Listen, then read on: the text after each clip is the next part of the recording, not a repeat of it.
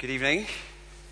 Uh, I'm Liam, one of the pastors here. We're going to be uh, preaching through this uh, text tonight, so let's uh, keep it open in front of us and uh, let's pray and ask for God's help in understanding it, shall we? Our Father, when your Son was on this earth, there were many who approached him with questions and items for debate. Their error was seen in the fact, as according to your Son, they neither knew the Scriptures nor the power of God. Lord, Lord, I pray that as we study this text tonight, that could not be said of us. May we know your Scriptures and know your power and be changed by what we come to know tonight. In Jesus' name we ask it. Amen. Well, to most people in our city, uh, pride is a good thing. Uh, be proud of what you've achieved, people say to us. We're encouraged to boast in things that we've done well. But there's a form of pride that, of course, is, is seen as a bad thing, uh, even by folks who would not call themselves Christians. Have you ever heard of anyone blowing their own trumpet? Well, the reason why we have a saying like that is because we recognize that there is a form of pride that is not a good thing, but a bad thing. Um, Real Madrid footballer Ronaldo, I think, is one of the masters of blowing his own trumpet. Uh, and I had to laugh. Uh, last December, he unveiled um, a statue in his hometown, uh, a statue he commissioned, a statue of himself. And it stands in a Ronaldo like pose outside the Ronaldo Museum, a museum he established for himself. In an interview with a BBC reporter, he said, This is a very special moment to have a statue of me. I love that. In a weird way. Not everyone, of course, is as showy as Ronaldo. You ever come across people who share something, but in a more kind of, it's a muted boast. You know, it's not quite, I'm awesome, but it's, it's, it's what has been, you know, especially in social media, it's come to be known as the humble brag. Have you heard of that? The humble brag, where you get rich people on Facebook and say, oh, you know, I've, I just realized that having moved into my house, I've only used one of the five showers. That's a humble brag. In other words, they've got a colossal house. Well, the humble brag and the self commissioned statues shows that actually pride is not all good. There's a form of pride that's actually a bad thing. But, but, but, hardly anyone recognizes, I think, that pride can be a wicked thing an evil thing. Uh, did you know that? It's not hard to see why. When you think of how pride manifests itself even in us, you know, when you're proud, you live as if life is all about you. You desire popularity, you feed on these kinds of things, you love it when people praise you. Conversely, you stress when people criticize you. You feel upset when others are praised and you are not, and that can turn you into a monster. Because the jealousy you feel can make you think and act in really unkind ways towards other people, and that is wicked. So let me give you a warning at the start of this sermon tonight. Pride can turn you into a monster and can turn the people around us in our city into monsters. And tonight in Acts 12, we're introduced to a man called Herod who is a monster enslaved by pride. He was driven by a desire to be both powerful and popular. Look with me at verses 1 and 3, and I'll show you. This isn't the Herod, of course, who killed the innocents in Bethlehem when Jesus was born. That was his granddad. This isn't the Herod who served up John the Baptist's head in a plate, as we heard this morning. Uh, that was his uncle. But this guy has the same track record. It's not good. As you look at verses 1 and 2 with me, he's driven by a, des- a prideful desire to be powerful. He laid violent hands on the church, is what it shows us. Now, he hated minority uprisings in the area over which he ruled. And he viewed the church as a minority uprising. Rome, who were really in control, he, Herod was just like a puppet. They liked stability, and if Herod couldn't deliver it, he'd be removed from office. So, what better way to quell this uprising uh, of this thing called the church, which is growing and growing and spreading and spreading, than to target its leaders. So, along with Peter and John, there's a man called James, who was one of the inner three. He was one of the 12 disciples, but one of the inner three that Jesus liked to take along with him. For example, to the Mount of Transfiguration, where they saw his glory shining. But James is the one who's captured and put to the sword. Which shows us that Herod is willing to lay violent hands on James because he would do anything to retain his power, and pride is at the root of that evil. It's monstrous. Then, when you look at verse 3, you've got Herod driven by a prideful desire to be popular as well. When he saw that this, in other words, the killing of James, pleased the Jews, he proceeded to seize Peter also.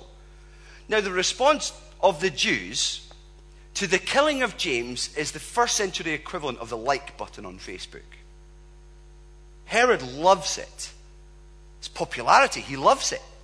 And for the sake of greater personal gain, he decides he's going to arrest Peter with the intention of killing him also. Have you noticed the way that Luke, in telling this story, maps it out in the same way that he does with Jesus in this gospel, in the Gospel of Luke? It's round about the same time. He intends to bring him out in the morning for trial before the people. We're meant to think Peter is a goner. But this is, this is Herod's intention, it's his plan. And it's monstrous because it's for personal gain. There is no indication in this text whatsoever that Herod had any political beef with Peter, no hint of any theological disagreement. The text shows that the reason for seizing him was to bolster his ratings in the opinion polls. And pride is at the root of that evil. I Suppose there's an application straight away for us, for those of us who believe in Jesus. Don't be surprised if you face opposition as a Christian as a consequence of people's pride. Every single person in our city struggles with pride. Most see it as a good thing. Some might see it as a bad thing, but hardly anybody sees it as a wicked thing. The truth is that some people in our city will tend to dislike or disdain us, not because they have a theological issue with us, but because maybe they want to make themselves feel good, feel superior, feel like they're better than us, maybe by ridiculing us for what we believe. We don't exactly have political despots ruling over us and arresting church leaders around. Sadly, that's the case for folks in various countries across the world, and we should pray for them. But we should be aware of the, the wickedness of pride and how people seek to rule their own lives and how it can make them treat us as Christians. Well, the good news is this passage tells us something that we all need to remember in that instance that God opposes the proud. God opposes the proud and is on our side.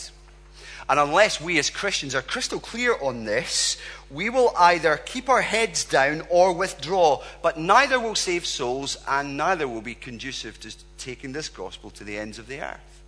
And that's what we're called to do. So God acts in this text.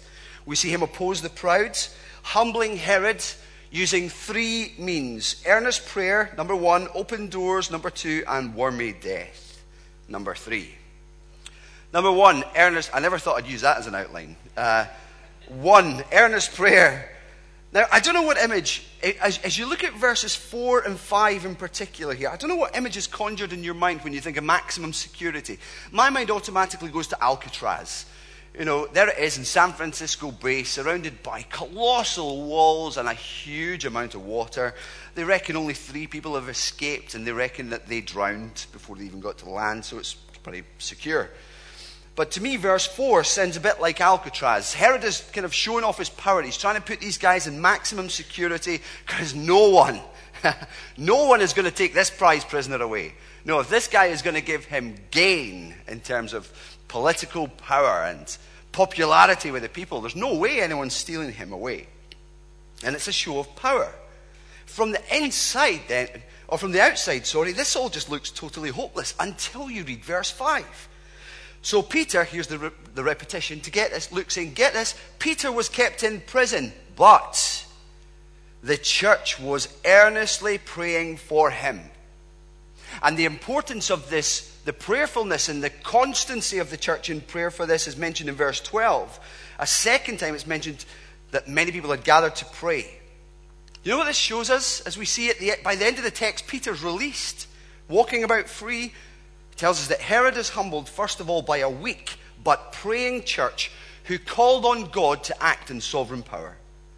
Luke is showing us that the release of Peter is tied to the prayers of the church.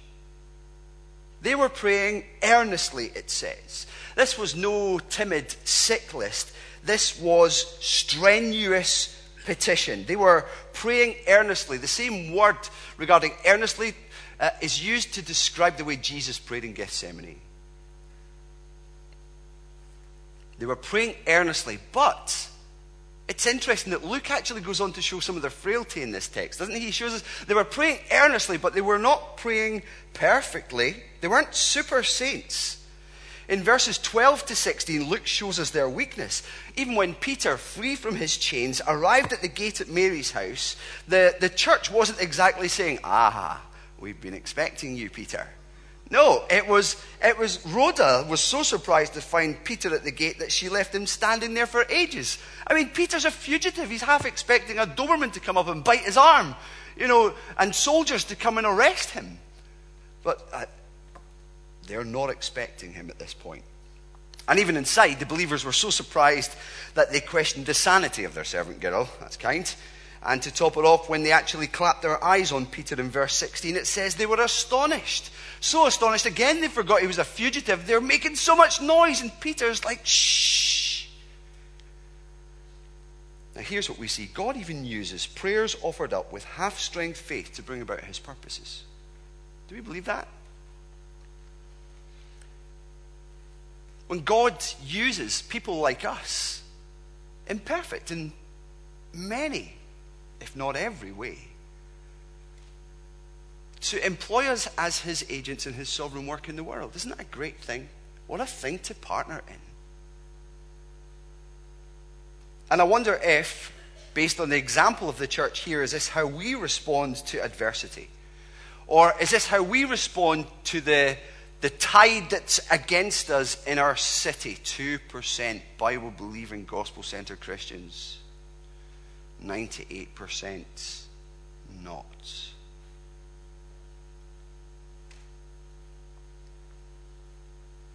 When the spread of the gospel is stifled by the pride of those around us, do we respond to that adversity with prayer? Earnest, strenuous prayer? Well, we always say we should pray, but many of us perhaps struggle to believe that it's really powerful, especially in situations like this. But it is, and this text proves it. I mean, how much of it is going, eh, how much is it for us of us just going through the motions in our prayer? But earnestness really indicates passion. How's your prayer life on the day to day? That's what helps prepare us, of course, for the time when adversity comes, when suffering or hardship or question marks over what's next in life comes. Do we pray? Do we believe in prayer? Sometimes we worry too much about praying perfectly that we forget to pray earnestly. Well, Luke shows us in the first instance that Herod is humbled by a weak but praying church. That's one of the ways he's going to oppose the proud. The second thing that we see in this text, in the way that he opposes Herod, is that he humbles him with ease by the ease by which God opens doors. Peter's escape, if you've already noticed in verses 6 and following, 6 to 17, is it's no Shawshank redemption, is it? I mean, there's no need to, to dig his way out of prison. He was broken out by the Lord's. And again, the fact that it's the Lord's work is crystal clear in the text. What you only have to look at Peter's passivity in the text. He, it's almost comical. To start with, when the light shone in the cell, uh, he was asleep. Verse 7 says the angel appeared, the light shone, but he still but Peter still needed to be woken up, told to put on his clothes. Now that angel knows how I feel getting my kids dressed in the morning. Uh, put your clothes on and put your shoes on. No, the other foot. You know, then his chains fell off. And verse 9, Peter, following the angel, he has no idea what's happening at all. He thinks it's some kind of vision. He doesn't actually understand what's going on until he's out and a couple of streets away. And verse 10 for me contains some, one of the most striking images of the humbling of Herod in this whole thing. The doors of the gates that led to the city opened for them, plural, as in Peter and the angel, and they went through it. And the text points to the fact that even the angel was passive at this point. The Lord is doing the rescuing. And Peter's own testimony sums that up in verse 11. As he came to his senses, he said, Now I know without a doubt that the Lord sent his angel and rescued me from Herod's clutches. Well, proud Herod is humbled by a sovereign work of God's. I mean, not even four squads of soldiers, iron chains, or bolted doors can keep the one God decides to free. By the way, the power that's ex- exerted by the Lord God in this instance demonstrates to us his ability to save. Which then feeds into maybe a question that comes up towards the start of the text concerning James. Because why was it that James was martyred? Eh, well, it wasn't because God couldn't save him. This text proves that he could have. It's just that James's work was done. David Livingstone, great missionary to Africa many, many years ago, said, I am immortal until my work is done. And James's work was done, so the Lord took him home. Peter had work to do, so he set him free. I wonder if we trust the Lord's sovereignty in times of hardship and difficulty. Even at times when we experience proud people railing against us, the church. So, when the person elected as MP in our constituency opposes the backward morals of Christians and in favour of something more progressive, uh, do we trust in the almighty power of God? When we work beside someone who mocks us for our belief, not because he believes something else, but because by making us look silly, it makes him look good. It's a pride thing. Do we trust God's sovereignty in situations like that? There are tens and hundreds of examples that we could give. The fact of the matter is that God sees, God knows, God hears, and God acts. And God can do immeasurably more than even we ask for or imagine. Of course, this is the reason why the church prayed, right? This is why the church prayed. They already knew, as they look, eh, we can look back in Acts for ourselves and see miraculous ways in which the, the leaders of the church were delivered from the hands of the authorities, from religious opponents who threatened to take their lives. Uh, even the Apostle Paul knew that from Acts chapter 9. We look back, don't we, to past acts of God's work in our lives or even in the lives of others to, to remind us of who God is and what He has done. I think we see this particularly in the book of Ephesians, when in one of his prayers, in, Paul has two key prayers in the book of Ephesians. He, he refers, he asks for strength, power, wisdom, but he, the basis of his question is linked to the resurrection of Jesus. Yeah, you, Lord God, you who can raise the dead, please could you give us this? Does that reflect the way that we pray? Lord, you have saved our souls by sending your Son to die for us and raised him from the dead. You can do great things, and we ask you, Lord, in Jesus' name, according to your will, do dash, dash, dash. It's a wonderful thing to do, to reflect on the sovereign power of God, his wonderful deliverance, the way he's brought about awakenings in the past, deliverance in the past, revivals. We should pray knowing that God rules the world. This is the reason the church prayed. And this is one of the things that God employed to humble a proud man. God uses earnest prayers, and God uses open doors to humble Herod. But in this final section shows that Herod didn't really get the message, so God humbled him by means of a wormy death. Because Herod had taken his pride a step too far. Look with me, verses 18 to 24. Uh, once again, we find Herod really with the same two problems that he had at the start of the text, driven by a desire to be seen as powerful and popular. Powerful in verses 18 to 19, he has the four squads killed. And then we see in this Tyre and Sidon episode that he is, well, he's manipulating food reserves. He's, he's throwing his political weight around again. And of course, he's driven by this desire for popularity. We see that in verses 21 to 23. Again, he's putting on a show. Because Herod, like any proud man or woman, loves the praise of people. And now, notice this in verses 21 to 23. The kingly imagery is really strong in these verses. Luke wants us to see a man with power. Okay? He's wearing royal robes, sitting on a royal throne, making a royal speech and the crowds are throwing their praise at him. But this is no God save the queen, it's the king is a God. The king is a God. This is not the voice of a man, but a God. And there it is, right there. Herod's quiet. Not like Peter. Do you remember Peter when he, when he went to Cornelius' household? Cornelius had the vision, send for Peter, bring him here. Peter receives the vision, goes to Cornelius' house. He walks in. Cornelius falls at his feet in reverence, it says. Awe, worship. What does Peter say? Thank you. No, he doesn't. He says, Get up. I'm only a man myself. Now, that would have been a good response for Herod, wouldn't it? That would have been the right response. But no, the pinnacle for a prideful person who loves adulation and praise is to be worshipped as a god. That's what Herod wanted. That's what he presented himself as. There's a Jewish historian that Matt referred to this morning, a guy called uh, uh, Josephus, who reports on a number of historical events around the time of Jesus that tie beautifully with the scriptural text to show us again how truthful and reliable it is.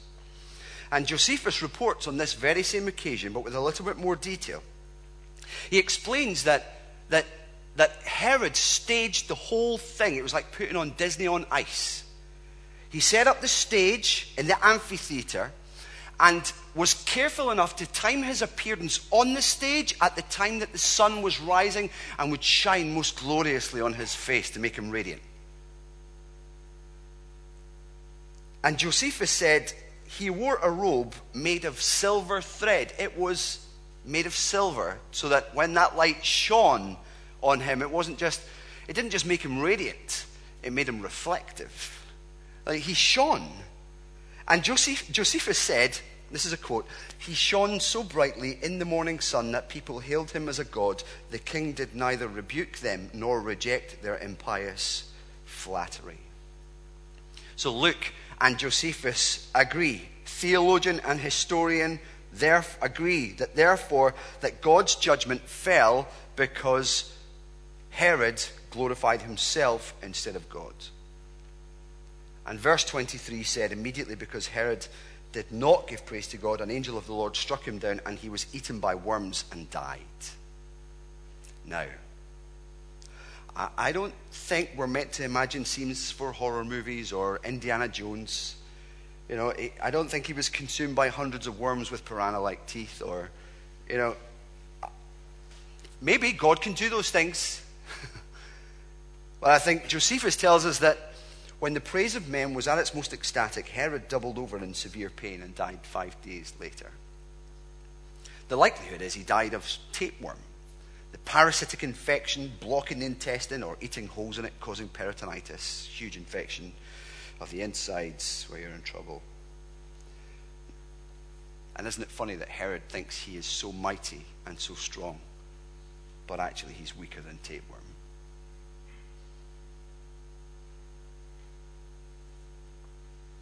Now, if you're here tonight and you're not a Christian, you might think that pride is a good thing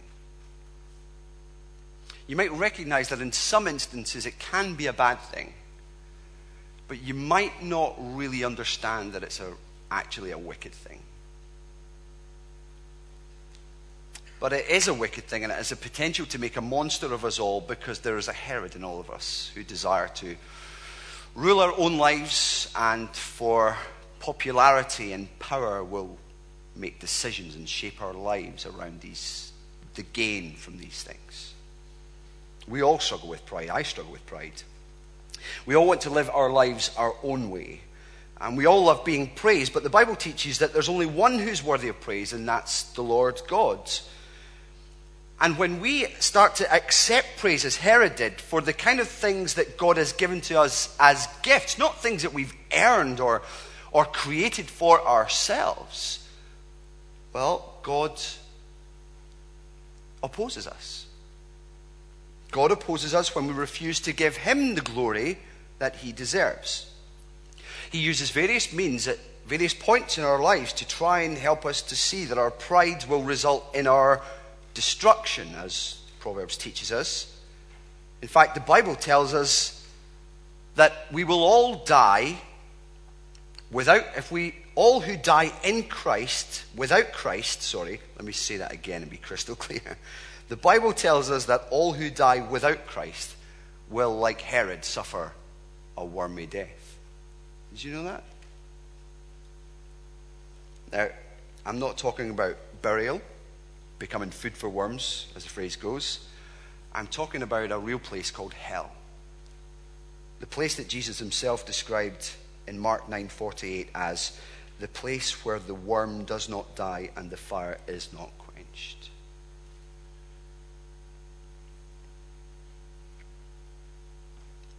In other words, it's an eternal humbling. It's an eternal humbling and a consequence of continuing pride of seeking to sit on the throne of our own lives when actually the ownership and the rulership of our lives belongs entirely to someone else the Lord God. Isaiah 46, 9 and 10. God says, I am God and there is no other. I am God and there is none like me. If we claim credit for something that He's done, we're robbing Him of the glory that He deserves and to do so is to set yourself up as a contender for his throne. And no one who goes toe to toe with God wins. No one. If you oppose God, if you oppose Jesus, you lose. So you can see where our pride, that wicked pride, leaves us in a terrible condition, a terrible predicament. But the good news is that God has made a way for us to be rescued from our pride. In fact, from every other sin. He sent his son to rescue us. That's the word that Peter uses rescue. I mean, images of rescue should be really quite fresh in our minds just now, particularly after the Nepalese earthquake. I saw a video just the other day of of a, a, Nepalese baby being rescued after five days buried under rubble. And this baby was lying there in a hopeless situation with huge, unbelievably big rocks over the top of it. The baby was in a hopeless situation until the bloodied hands of a rescuer removed every crushing weight to pull it from certain death. And that's a picture of what Jesus does for us with bloodied hands and feet and head and back. He removes the crushing weight of sin when he dies on the cross for us, removes the wrath of God from us, and pulls us from certain death to new life. That's why the cross of Jesus Christ is so important. Nothing in all of history helps us to see ourselves as we ought to see us, like the cross. We often sing a song that includes the line, Where I, When I survey the wondrous cross on which the Prince of Glory died, my richest gain I count but loss and pour contempt on all my pride. We, when we come to the cross, are shrunk down to size and hate the thing that we once gloried in. That's why, if you're here tonight and you're not a Christian, you can be rescued by confessing, praying, and receiving. Confessing your sin before God, acknowledging it for what it is. by praying with thanksgiving that He sent Jesus to die for us to take away that sin and to receive, in doing so, forgiveness for sin and eternal life in His name. We'd love for you to do that tonight. Why don't you take one of the Connect cards, even as we close with a prayer of response shortly, just to take time to pray a prayer like that CPR, confess, pray, receive. And tell us about that. Fill in the Connect card. But, brothers and sisters who love Jesus, we should see that God opposes the proud. And we should recognize what verse 24 tells us quite clearly. And the word of God spread. Once more, the Lord God has shown us that even in the face of some kind of prideful, despotic ruler, who, even for the sake of his own personal pride and personal gain, threatens to hinder the spread of the gospel to all nations, is opposed. Humbled. The gospel and its spread really is unstoppable. We may live in hard times for the gospel in Edinburgh. 450,000 people are living as rulers of their own little kingdoms, enjoying power and popularity, or as much of it as they can get. But this text helps us to see that change is possible. Even the entire picture of the text is turned on its head. I mean, it begins with James is dead, Peter's in prison, and Herod's winning. But in the end, you have Herod dead, Peter free, and the word of God spreading. That's what our God can do. So we must pray earnestly, trusting in the Almighty God of heaven and earth who rules over all, who opens doors. Recognizing that we are safe until God's work is done, therefore, we spread the word. Christ died for our sins. Trust in Him. Pour contempt and all that pride. That richest gain, it's all loss. Christ is all.